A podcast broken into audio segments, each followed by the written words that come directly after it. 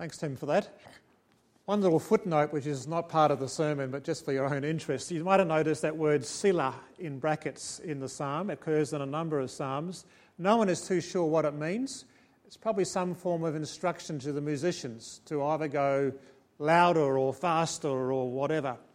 Although I did hear one suggestion, it might have been what David said when he broke a string on the harp and said, Oh, Selah! And someone wrote it down. Um, anyway, that's not what we're here to focus on. We're going to explore the uh, continuing our exploration of the uh, Genesis 1 and 2. And uh, we've been doing so, as I said, through the lens of God's mission plan, which is revealed. Our understanding of God's character and purposes is by viewing God in action. And right from the first verse of the Bible, we see God in action.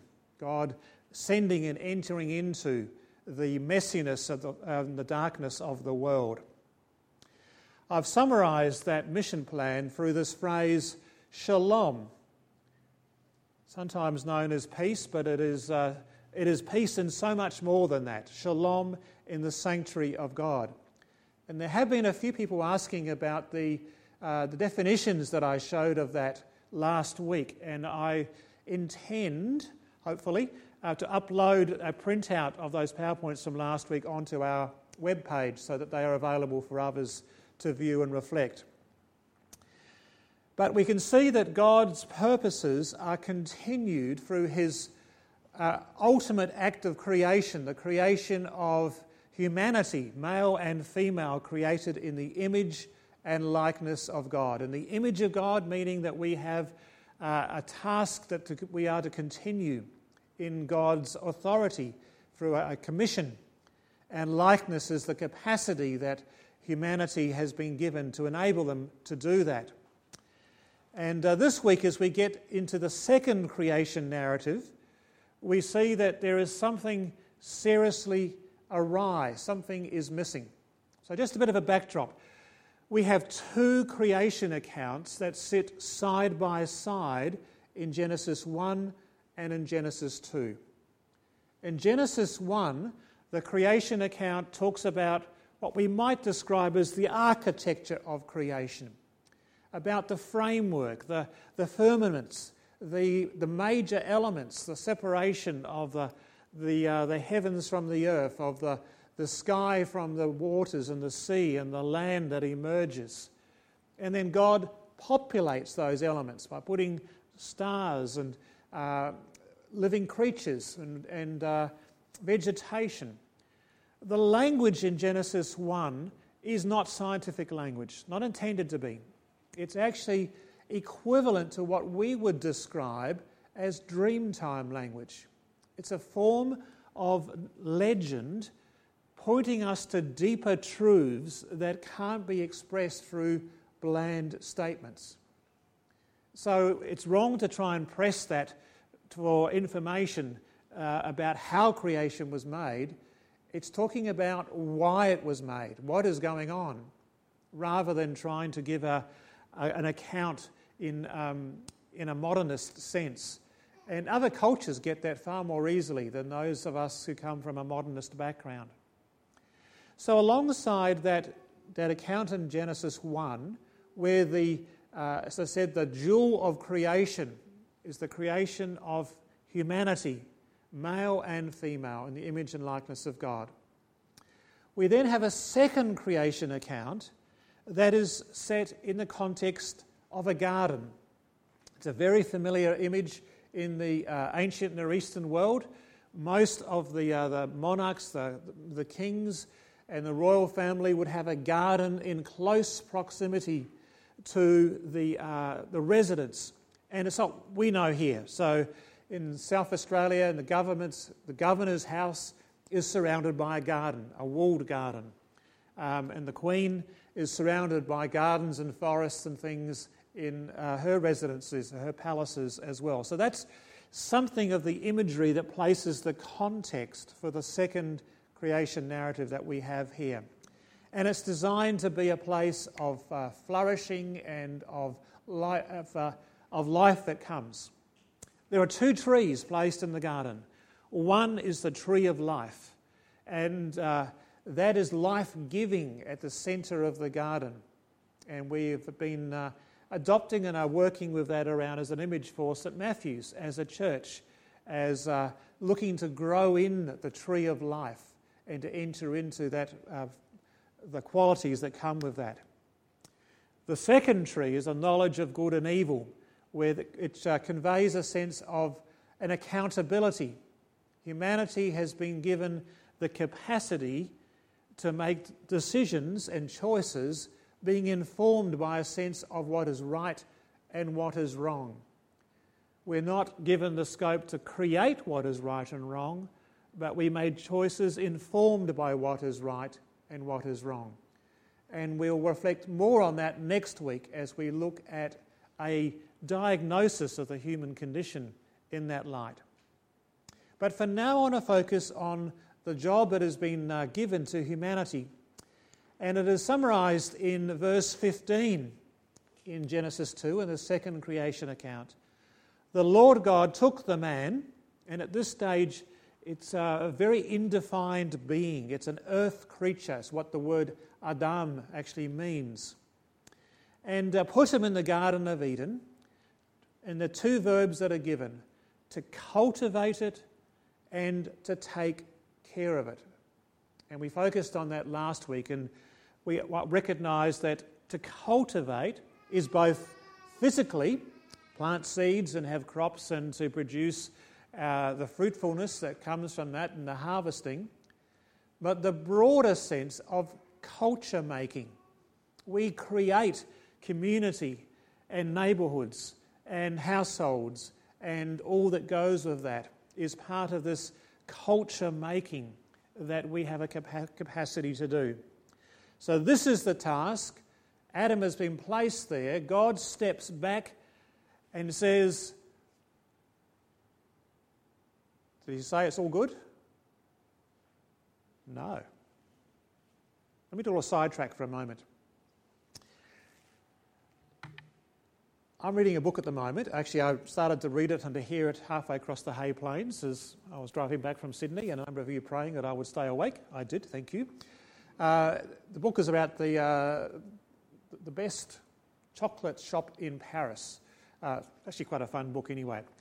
The purpose of my mentioning it is that there is this figure of a great master uh, chef who specialises in making chocolate.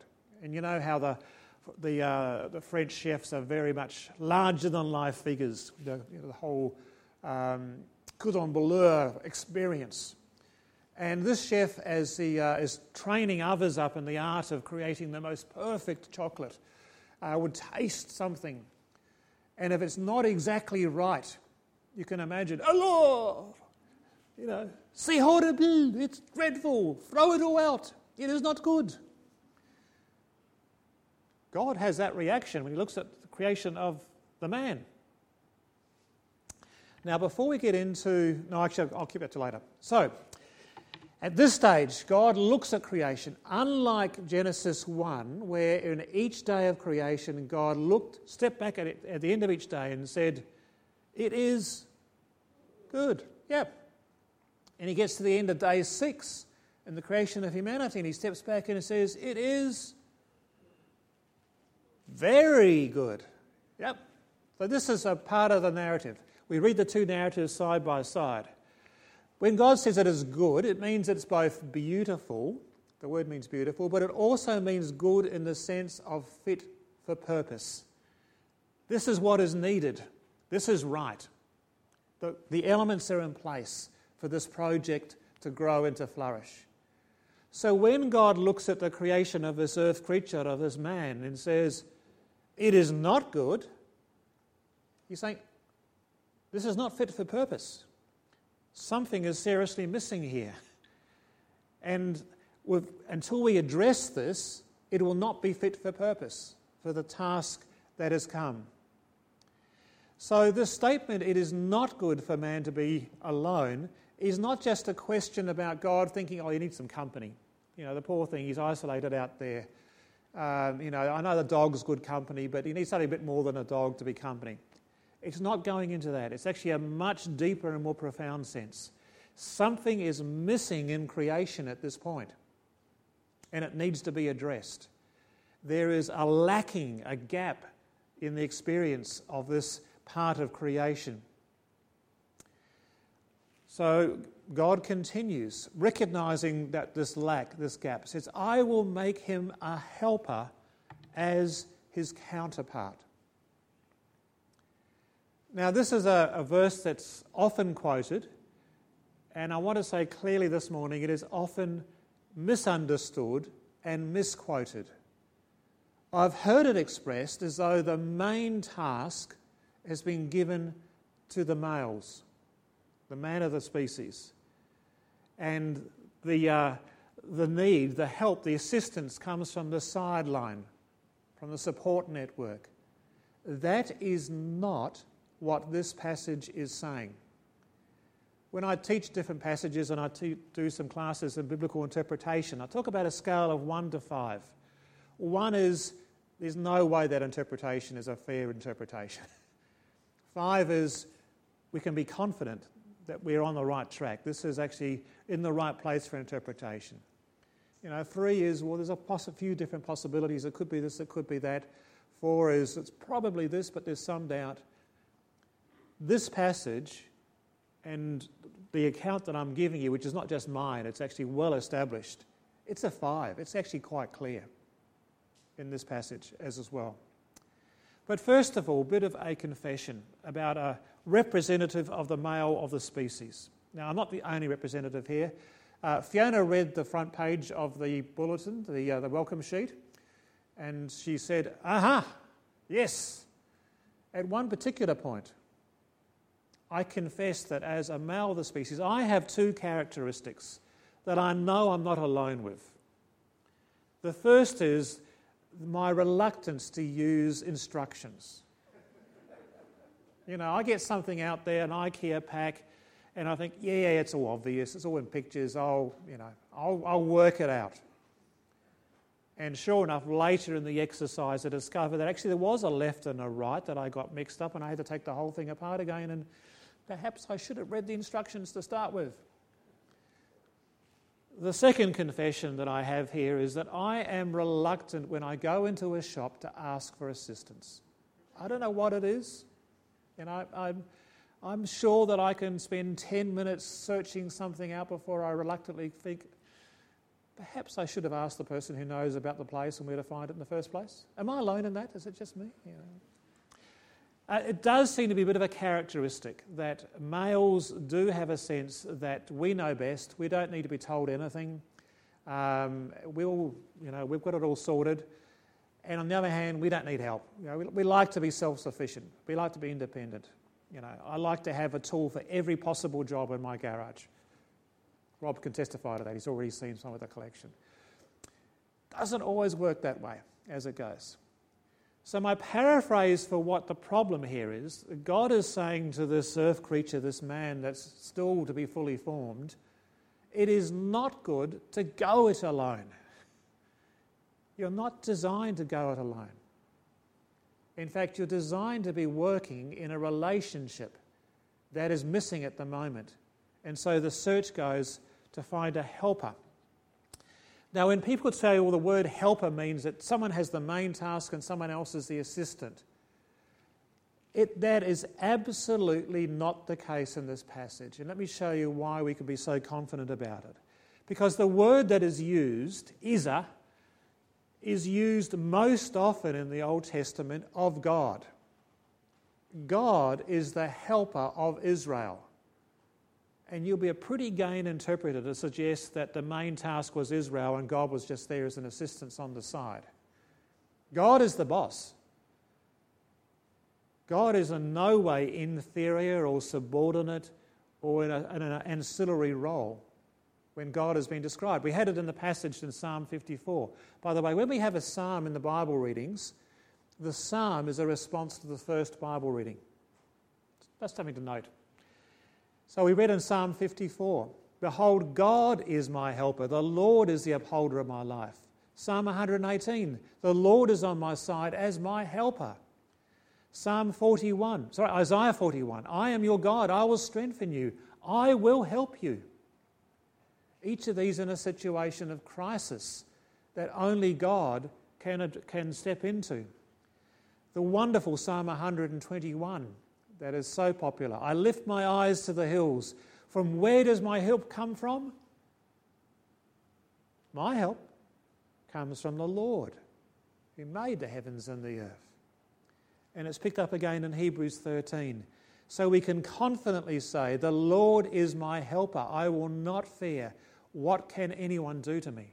There is nothing in that word helper that implies subordination or inferiority or a secondary role. But wait, there is more. because the partner, oh, just as a little aside, we can um, pick up the name Ebenezer. It's an old, old name, but actually this, that's where the word Ezer comes, is found as well. It's a Hebrew word. Ebenezer means thus far the Lord has helped us. That popped up in my Google search and I thought it was rather nice, so I've popped it in there as well. So, as we come to, um, let's see if I can mute. No, I can't. Um, back to the helper. The helper needs to be a corresponding partner. The word that's used here the, the, um, is someone who is my equal, someone who reflects me, is my counterpart as an equal, um, almost a corresponding image, the other flip side, if you like, in that sense. So the search that goes on is amongst the rest of the animal world. Is this someone who corresponds to you? And all the different uh, possibilities are brought forward, and, and uh, the man names them, but it says, None of them is my corresponding partner. None of them is my equal in that space. Until the creation of the woman. This is a special act of creation. Out of man, the woman is created. And he says, Yes, this is the one who is corresponding to me. Flesh of my flesh, bone of my bones, human like me. Now, the same point, of course, was made in the first account in Genesis 1. Male and female, he made them. The seventh account is describing that as a process that now is culminated in the creation of the woman. And as the passage continues, then, it has a picture of harmony and of trust that goes. The man shall leave his father and mother, be joined to his wife, and the two shall become one. Though this relationship is described is not just a, a description that is for marriage or for holy matrimony as we understand it in the Judeo Christian terms. This is actually talking about society as a whole and the relationships between men and women in terms of our human society. We need each other. So, a way in which we can summarize that, um, Paul uses a phrase in the New Testament where he reflects on creation. He's reflected on how a woman was taken from man and how man is now born of woman. Have you ever read Paul, the letters of Paul, got through a chapter and said to yourself, it sounds really profound, but I'm really not quite sure what Paul was saying? what his point is? I mean, I'm a Pauline scholar, but I get those passages. you know, and at times you can almost picture it because Paul was probably dictating this in a group context when he was writing stuff. And you can almost sense some of his onlookers saying, um, Paul, think you've lost everyone. What's your point? When Paul gets to that stage, he uses a little word called plen, where he says, This is my point. This is what I'm saying. This is what you ought to take away from it. At the end of this chapter in 1 Corinthians 11, where he's talked about how women have their headdress, their hair, and how men have their hair and how they present in public, and how women have, their, uh, have authority in their own right, he then comes and says, This is my point. And it says it for the word here, it's translated, nevertheless. This is my point, Paul says. In the Lord, woman is not independent of man nor is man independent of woman. And he goes on For as woman came from man, Genesis 2, so also man is born of woman. Every one of us is born, are born of woman. But everything comes from God. This truth is so important in the present time.